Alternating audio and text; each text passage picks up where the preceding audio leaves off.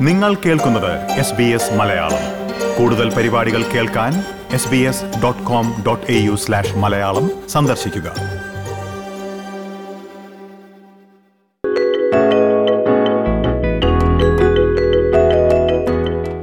സോക്രട്ടീസിനെ കണ്ട പിറ്റേന്നാൾ zone cricket ലീഗിൽ കളിക്കാൻ ബാലു തമ്പുരാക്കന്മാരുമൊത്ത് പരേഡ് ഗ്രൗണ്ടിലെത്തി. ബിട്ടെ ക്യാപ്റ്റനായ ആ ടീമിൽ അൽഫോൻസും ഉണ്ടായിരുന്നു എന്തുകൊണ്ടോ ആരും അൽഫോൻസിനോട് ഒന്നും മിണ്ടുന്നില്ല. ബാലുവിന് ഇത് ഇഷ്ടപ്പെട്ടില്ല അൽഫോൻസ് മനസ് ഇംഗ്ലണ്ടിലും ശരീരം പരേഡ് ഗ്രൗണ്ടിലുമായിരുന്ന ഒരു സമുദായത്തിലെ അംഗമായിരുന്നു. അവൻ അൽഫോൻസിനോട് ചോദിച്ചു ഓപ്പണിംഗ് ആണല്ലേ? യെസ് ഞാനാണ് കൂടെ. Oh nice. ആൾക്കൂട്ടത്തിൽ താനും അൽഫോൻസിനെ പോലെ തനിച്ചല്ലേ എന്ന് ബാലുവിന് ഒരു ഉൾവിളി പോലെ വേദനിച്ചു. പ്രിയ ശ്രോതാക്കളെ സിഡ്നിയിൽ അധ്യാപകനും എഴുത്തുകാരനുമായ ഗണേഷ് ബാലയുടെ പുതിയ നോവലായ ക്രിക്കറ്റ് ഹൗസിലെ ഏതാനും വരികളാണ് ശ്രോതാക്കൾ ഇപ്പോൾ വായിച്ചു കേട്ടത്. എൺപതുകളുടെ പശ്ചാത്തലത്തിൽ കേരളത്തിലെ മേളാപുരം എന്ന ഗ്രാമത്തിന്റെ സാംസ്കാരിക ജീവിത പരിസരമാണ് ക്രിക്കറ്റ് ഹൗസ് എന്ന നോവലിൽ കഥാകൃത്ത് രേഖപ്പെടുത്തുന്നത്. റേഡിയോ പ്രക്ഷേപണത്തിൽ നിന്നും ടെലിവിഷൻ സംപ്രേഷണത്തിലേക്കുള്ള മാറ്റം കുട്ടിയായ ബാലുവിന്റെ അനുഭവ ലോകത്തിലൂടെ നമുക്ക് മുന്നിലെത്തുന്നു. ഈ നോവലിന്റെയും എഴുത്തിന്റെയും എല്ലാം വിശേഷങ്ങളും കോവിഡ് കാലത്തെ എഴുത്തനുഭവങ്ങളുമെല്ലാം Ganesh Bala S B S മലയാളത്തോട് പങ്കുവച്ചിരുന്നു. ആ സംഭാഷണമാണ് ഇനി നമ്മൾ കേൾക്കുവാൻ പോകുന്നത്. എസ് ബി എസ് റേഡിയോ മലയാളത്തിൽ പോഡ്കാസ്റ്റുമായി ഞാൻ ജോജോ ജോസഫ്.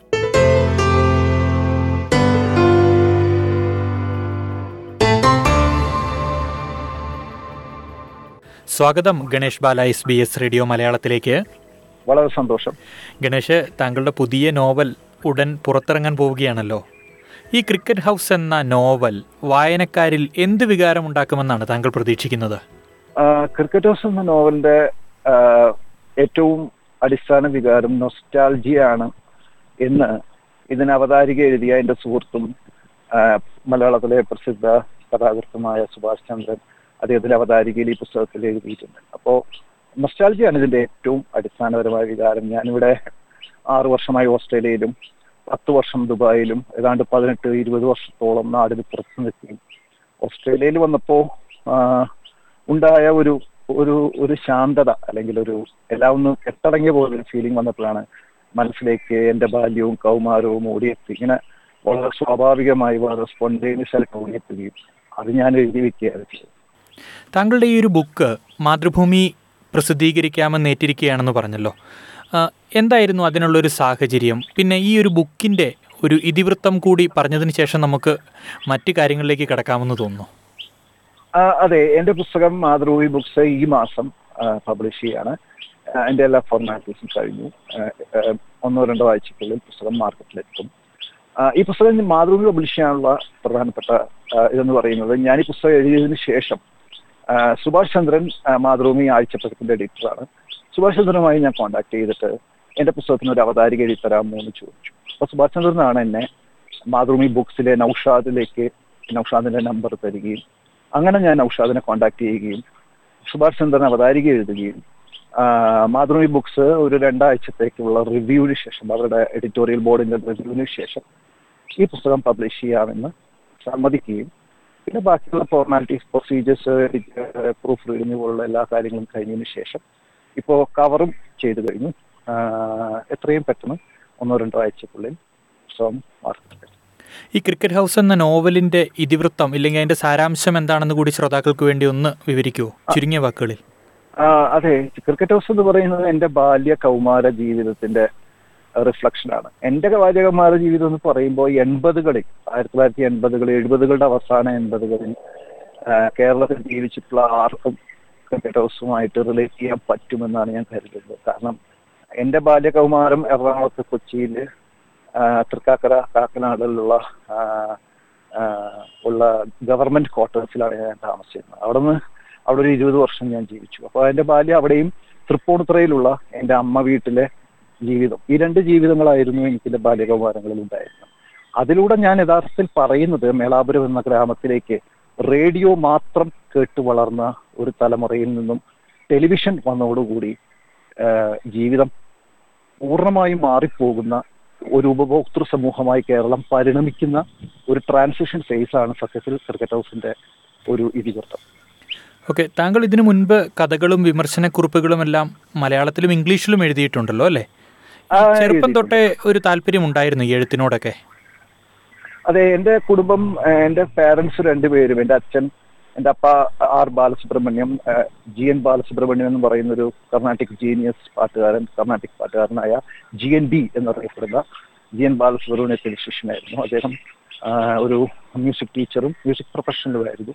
എന്റെ അമ്മ യേശുദാസ് ജയചന്ദ്രന്റെ ഒക്കെ കൂടെ അറുപതുകളിൽ ഗാനമേളകളൊക്കെ ചെയ്തിരുന്ന ഒരു മ്യൂസിക് ടീച്ചറായിരുന്നു അപ്പം എന്റെ അച്ഛന്റെ അമ്മയുടെയും ബാക്ക്ഗ്രൗണ്ട് രണ്ടുപേരും ആർട്ടിസ്റ്റാണ് രണ്ടുപേരും മ്യൂസീഷ്യൻസ് ആണ്. എന്റെ അച്ഛൻ അറിയപ്പെട്ടിരുന്നത് എറണാകുളം ജീൻ ബി എന്നും കൂടി അച്ഛൻ അറിയപ്പെട്ടിരുന്നു. അപ്പം അങ്ങനെ ആ ഒരു സംഗീത പശ്ചാത്തലത്തിലും അച്ഛൻ ഒരു എഴുപത്തെട്ട് എൺപത് ഞാൻ എനിക്കൊരു ആറേഴ് വയസ്സുള്ളപ്പോൾ തൊട്ട് അന്ന് ടി വി ഇല്ല.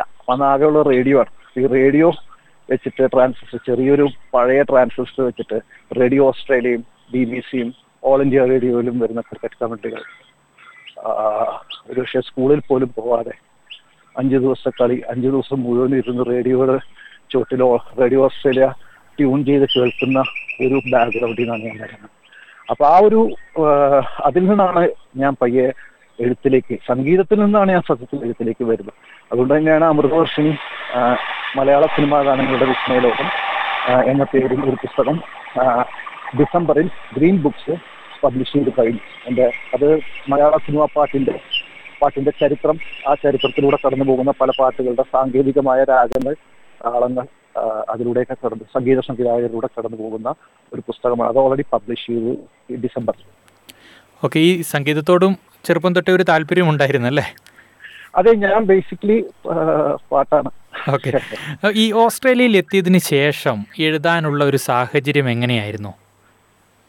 അത് യഥാർത്ഥത്തിൽ ഞാൻ പറഞ്ഞില്ലേ ഞാൻ ഈ പത്ത് വർഷത്തെ ദുബായിലെ മരുഭൂമിയിലെ ജീവിതത്തിന് ശേഷം ഓസ്ട്രേലിയയിലേക്ക് വന്നപ്പോൾ സിഡ്നിയുടെ പരിസരത്തിലൂടെ ഈ മരങ്ങളും ചെടികളും ഈ പരിസരവും എല്ലാം ഞാൻ ഈ ക്രിക്കറ്റ് ഹൗസ് നൊസ്റ്റാൾജിയിലേക്ക് പോകാനുള്ള ഒരു കാരണം അതാണ്. എനിക്ക് ഞാൻ കാക്കനാടൻ ജിയോക്കോട്ടസിന്റെ ഫ്രണ്ടിൽ ഏതാണ്ട് ആയിരത്തി തൊള്ളായിരത്തി എൺപതുകളിൽ നിൽക്കുന്ന ഒരു ഫീലിംഗ് ആണ് എനിക്ക് ഇവിടെ വന്നപ്പോൾ കിട്ടിയത്.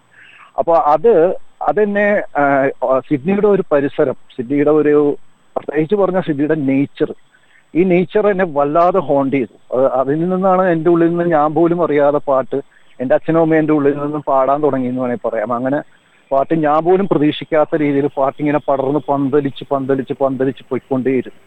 അതിലൂടെയാണ് എഴുത്തിലേക്ക് ഉള്ള ഒരു ഇതിൽ അപ്പോൾ എനിക്ക് തോന്നി സംഗീതത്തെ ബേസ് ഒരു പുസ്തകത്തിലേക്ക് അത് എത്തിച്ചേർന്നു.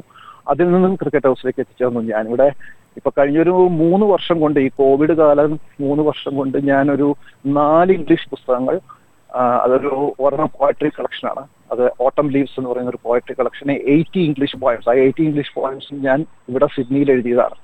അതുകൂടാതെ റൈറ്റേഴ്സ് എന്ന് പറയുന്ന ഒരു ഒരു- സയൻസ് ഫിക്ഷൻ നോവൽ അത് ഞാനൊരു പത്ത് വർഷം മുമ്പ് ദുബായിൽ എഴുതിയതാണ്. അതിപ്പോഴാണ് പബ്ലിഷ് ചെയ്തത്.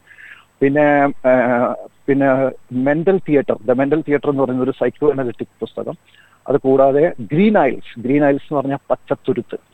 ഒരു പച്ചത്തുരുത്ത് എങ്ങനെയാണ് നമുക്കൊരു പച്ചത്തുരുത്ത് ഈ കോവിഡ് കാലത്ത് ഉണ്ടാക്കാമെന്നുള്ളതിന്റെ ബേസിൽ ഫോർ പോസ്റ്റ് കോവിഡ് എസ്റ്റേസ് നാല് എസ്റ്റേകൾ കോവിഡിന് ശേഷമുള്ള എസ്റ്റേകൾ ഗ്രീൻ ഐൽസ് എന്ന പേരിൽ പച്ചത്തുരുത്ത് എന്നർത്ഥം വരുന്ന ഗ്രീൻ ഐൽസ് എന്ന പേരിൽ ഞാൻ പബ്ലിഷ് ചെയ്തു. അപ്പൊ നാല് ഇംഗ്ലീഷ് പുസ്തകങ്ങളും രണ്ട് മലയാളം പുസ്തകങ്ങളും ഇപ്പോൾ പബ്ലിഷ് ചെയ്തു. ഇനി രണ്ട് നോവലുകൾ മലയാളത്തിൽ ജൂണിന് മുമ്പ് മാതൃഭൂമി കൊമ്പ്രേഡ് അയ്യർ എന്ന് പറയുന്ന മാരാസ് കോളേജിൽ ഉള്ള എന്റെ ജീവിതം ജീവിതത്തെ ബേസ് ചെയ്ത് എന്റെ ഒരു ഓട്ടോബയോഗ്രഫിക്കൽ നോവൽ എന്നുള്ള രീതിക്ക് കൊമ്പ്രേഡ് അയ്യർ എന്ന് പറയുന്ന ഒരു നോവൽ മാത്രം പബ്ലിഷ് ചെയ്യുന്നു. അത് ജൂഡോടുകൂടി വരും. പിന്നെ എഴുത്തുപുര എന്ന് പറയുന്ന എന്റെ ഈ റൈറ്റേഴ്സ് ഹട്ട് എന്ന് പറയുന്ന സയൻസ് ഫിക്ഷൻ നോവലിന്റെ മലയാളം ട്രാൻസ്ലേഷൻ അത് എ ജെ മുഹമ്മദ് ഷഫീർ എന്ന് പറയുന്ന ഒരു എഴുത്തുകാരൻ നാട്ടിലാണ് പുള്ളിയാണ് ട്രാൻസ്ലേറ്റ് ചെയ്തത്. അതും അത് ഗ്രീൻ ബുക്സ് തന്നെ മാർച്ചിലോ ഏപ്രിലോ പുറത്തിറക്കും ഓക്കെ ഇതിനോട് ബന്ധപ്പെടുത്തി ഒരു കാര്യം കൂടി ചോദിച്ചോട്ടെ. സിഡ്നി താങ്കളെ ഒട്ടേറെ ഇല്ലെങ്കിൽ സിഡ്നിയുടെ ഒരു പരിസരം താങ്കളിലെ എഴുത്തുകാരനെ സ്വാധീനിച്ചു എന്ന് പറഞ്ഞല്ലോ. ഈ സിഡ്നിയിലെ മലയാളി സമൂഹം അല്ലെങ്കിൽ ഓസ്ട്രേലിയയിലെ മലയാളി സമൂഹം താങ്കളിലെ എഴുത്തുകാരനെ എത്രത്തോളം പിന്തുണച്ചിട്ടുണ്ട്? അല്ലെങ്കിൽ ഗണേഷ് ബാല എന്നൊരു എഴുത്തുകാരനെ ഓസ്ട്രേലിയൻ മലയാളി സമൂഹം എത്രത്തോളം പിന്തുണച്ചിട്ടുണ്ട്? അല്ല ഇത് പിന്തുണയുടെ പ്രശ്നമല്ല. അത് എന്റെ ചോയ്സിന്റെ പ്രശ്നമാണ്. ഞാനൊരു ഒരു എഴുത്തുകാരൻ എന്ന രീതിക്ക് ഒരു മ്യൂസീഷ്യൻ എന്ന രീതിക്ക് ഒരു പോയറ്റ് എന്ന രീതിക്ക് ഒരു നോവലിസ്റ്റ് എന്ന രീതിക്ക് ഞാൻ ഇപ്പോ നമ്മുടെ വേർഡ്സ് വെത്ത് പറഞ്ഞതുപോലെ സോളിറ്ററി റീപ്പറാണ് ഞാനൊരു ഏകാന്തത ഇഷ്ടപ്പെടുന്ന ഒരു മനുഷ്യനാണ്. അപ്പൊ എന്റെ പാട്ടായാലും ഇപ്പൊ ഞാനിവിടെ ഈ കഴിഞ്ഞൊരു മൂന്ന് വർഷം കോവിഡ് കാലത്ത് ഏതാണ്ട് ഒരു മുപ്പതിനായിരം നാൽപ്പതിനായിരം കൺസേർട്ടുകൾ അതൊരു വർഷത്തിൽ എന്റെ മ്യൂസിക് പ്രാക്ടീസ് ആണ്. ഏതാണ്ട് രണ്ടോ മൂന്നോ മണിക്കൂർ വരുന്ന കൺസേർട്ടുകൾ വെസ്റ്റേൺ മ്യൂസിക്കിലും ചൈനീസ് മ്യൂസിക്കിലും ജാപ്പനീസ് മ്യൂസിക്കിലും ഹിന്ദുസ്ഥാനി മ്യൂസിക്കിലും കർണാട്ടിക് മ്യൂസിക്കിലും നമ്മുടെ സിനിമാ പാട്ടുകളിൽ എല്ലാത്തിലൂടെ കടന്നു പോയിക്കൊണ്ടുള്ള കൺസേർട്ടുകൾ ഈ കൺസേർട്ടുകളെല്ലാം ഞാൻ ലിസ്റ്റ് ചെയ്ത് വെച്ചിട്ടുണ്ട്. ഒരു ഇപ്പൊ ഒരു മലയാള സമൂഹത്തിൽപ്പെട്ട ആരെങ്കിലും എനിക്കൊരു ഒരു ഒരു- ഗാനമേള തരികയാണെങ്കിൽ അതിന് തയ്യാ അതിനുള്ള എല്ലാ ലിസ്റ്റും തയ്യാറാക്കി കൃത്യമായി റെഡി ആയിട്ടിരിക്കുകയാണ്. ആർക്ക് വേണമെങ്കിലും എന്നെ വിളിക്കാം. ഗണേഷ് ബാൽ അവിടെ ഓടിയെത്തി. തീർച്ചയായും. താങ്കളിപ്പോൾ കുറച്ച് മുമ്പ് പറഞ്ഞു ഈ കോവിഡ് കാലത്താണ് താങ്കൾ ഇത്രയും ബുക്കുകൾ എഴുതിയതെന്ന്. ഈ കോവിഡ് കാലം പൊതുവെ ഒരു ബുദ്ധിമുട്ടുള്ള ഒരു കാലമായിട്ടാണ് കരുതപ്പെടുന്നത്. ആ ഒരു സമയത്ത് ഈ ബുക്കുകൾ എഴുതാനുള്ള പ്രചോദനം അല്ലെങ്കിൽ ആ ഒരു സാഹചര്യം എന്തായിരുന്നു? അത് കോവിഡ് നമ്മളിൽ നേരിട്ട് കൊണ്ടുവന്നത് ഭയമാണ് ഭീതിയാണ് പേടിയാണ്. ഈ ഭയവും ഭീതിയും പേടിയും ഒക്കെ എനിക്ക് മാത്രമല്ല എല്ലാവർക്കും ലോകത്തുള്ള എല്ലാവർക്കും എന്റെ ജീവൻ വരെ നഷ്ടപ്പെടുമോ എന്ന ഭയമുണ്ടായ ഒരു കാലഘട്ടമാണ് ഈ കഴിഞ്ഞ രണ്ട് രണ്ടര വർഷം. അപ്പൊ ആ ഒരു കാലഘട്ടത്തിൽ ഇതിനെ അതിജീവിക്കാം രണ്ട് രീതിയിൽ നമുക്ക് ഇതിനെ സംഭവിക്കാം. ഒന്ന് നമുക്ക് ഭയപ്പെട്ട് പേടിച്ച് സ്കേഡായി നമുക്ക് അതിനെപ്പറ്റി വറി ചെയ്തുകൊണ്ടിരിക്കാം. വറി ചെയ്യാം പാനിക് ആവാം. പക്ഷെ ഞാൻ ചെയ്തത് അതല്ല. ഞാൻ വറിയും പാനിക്കും ചെയ്യുന്നതിന് പകരം കോവിഡിനെ കുറിച്ച് ഗൗരവമായി കൺസേൺ ആവുകയും അങ്ങനെ കൺസേൺഡ് ആയപ്പോൾ എന്റെ മനസ്സിൽ എന്റെ മാനസികമായ സെൽഫ് കോൺഫിഡൻസും എന്റെ മാനസികമായ ഊർജവും എന്റെ എനർജിയും എല്ലാം നിലനിർത്താൻ വേണ്ടി എനിക്ക് സംഗീതവും ഈ എഴുത്തും എല്ലാം വലിയ സഹായമായി മാറും എന്നുള്ളതാണ് ഒരുപക്ഷെ പ്രാക്ടിക്കലായിട്ട് പ്രായോഗികമായിട്ട് ഞാൻ ഈ എഴുതിയ കവിതകളും നോവലുകളും സംഗീത വിമർശന പുസ്തകവും നോവലും എല്ലാം എനിക്ക് പേഴ്സണലായിട്ട് ഉണ്ടാക്കിയ ബെനിഫിറ്റ് അതാണ് ഈ എഴുത്ത് എന്ന് പറയുന്നത് ചെറിയ സമയം കൊണ്ട് തീരുന്നൊരു കാര്യമല്ല. ഈ താങ്കളുടെ ജോലി അല്ലെങ്കിൽ ഈ വർക്ക് ലൈഫ് ബാലൻസ് എന്ന് പറയുന്നത് എങ്ങനെയായിരുന്നു ആ ഒരു സമയത്തെ? അത് കോവിഡ് ആയതുകൊണ്ട് എന്നെ സംബന്ധിച്ച് പേഴ്സണലി കോവിഡ് ആയതുകൊണ്ട് ക്ലാസ്സുകൾ ഡയറക്റ്റ് ആയിട്ടുള്ള ക്ലാസ്സുകളെല്ലാം നിന്നു.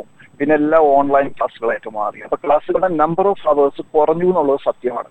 അപ്പൊ വർക്ക് കുറച്ച് കുറഞ്ഞു എന്നുള്ളത് സത്യമാണ്. പക്ഷെ അത് മാത്രമല്ല വീട്ടിലെ എല്ലാ കാര്യങ്ങളിലും ഇടപെടുകയും വൈഫിനെയും മകന്റെ എല്ലാ കാര്യങ്ങളിലും ഇടപെടുകയും കാര്യങ്ങളിൽ എല്ലാം കൃത്യമായി ചെയ്തുകൊണ്ട് തന്നെയാണ് ഞാൻ ഇതെല്ലാം ചെയ്തത്. ഞാനിപ്പോ നാല് ഇംഗ്ലീഷ് നാലും ആറ് ഏഴ് പുസ്തകങ്ങൾ ഏഴ് പുസ്തകങ്ങളാണ് ഞാൻ എഴുതിയത്. അതിന്റെ കൂടെ ഈ പറഞ്ഞ ഏതാണ്ട് ഒരു ഇരുപതിനായിരം മുപ്പതിനായിരം എന്റേതായ വ്യക്തിപരമായ കൺസേർട്ടുകൾ അപ്പോ സമയം കുറച്ച് കൂടുതൽ കിട്ടി എന്നുള്ള സത്യമാണ്. പക്ഷെ ആ സമയത്തെ ഭയത്തോടെ സമീപിക്കില്ല എന്നുള്ളതായിരിക്കാം. ഞാൻ വിചാരിച്ചത് ഇങ്ങനെയാണ്.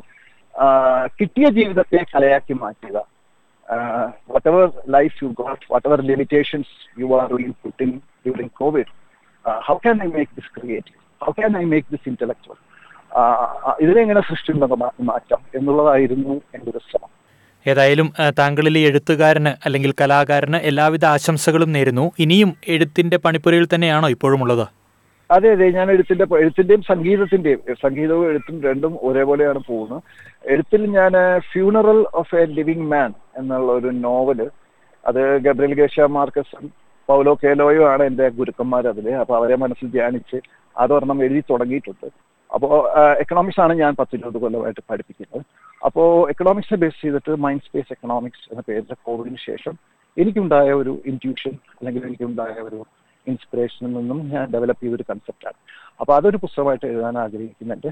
പിന്നെ പൊളിറ്റിക്കൽ സയൻസിൽ ഞാൻ പോസ്റ്റ് ഹ്യൂമൻ സെനറ്റ് എന്ന പേരിൽ ഒരു പൊളിറ്റിക്കൽ സ്റ്റഡി ഗൈഡ് പോലെ അതും ഈ കോവിഡിന് ശേഷമുള്ള വരാനിരിക്കുന്ന ഒരു ഫ്യൂച്ചറിൽ വരാൻ സാധ്യതയുള്ള എനിക്ക് സാധ്യതയുണ്ടെന്ന് തോന്നുന്നത് ആണ് ഞാൻ എഴുതുന്നത്. ഇത് മൂന്നും ഉണ്ട്. പിന്നെ സംഗീതത്തെ ബേസ് ചെയ്തിട്ടുള്ള വർക്ക് അതെപ്പോഴും ഞാൻ പോലും അറിയാതെ നടന്നുകൊണ്ടേയിരിക്കുന്നു. അപ്പോൾ ഒരു ഓസ്ട്രേലിയൻ മലയാളി എന്ന രീതിയിൽ താങ്കളിൽ നിന്ന് കൂടുതൽ രചനകൾ പുറത്തേക്ക് വരട്ടെ എന്ന് ആശംസിക്കുന്നു. വളരെ വളരെ സന്തോഷം Jojo. Thank you very much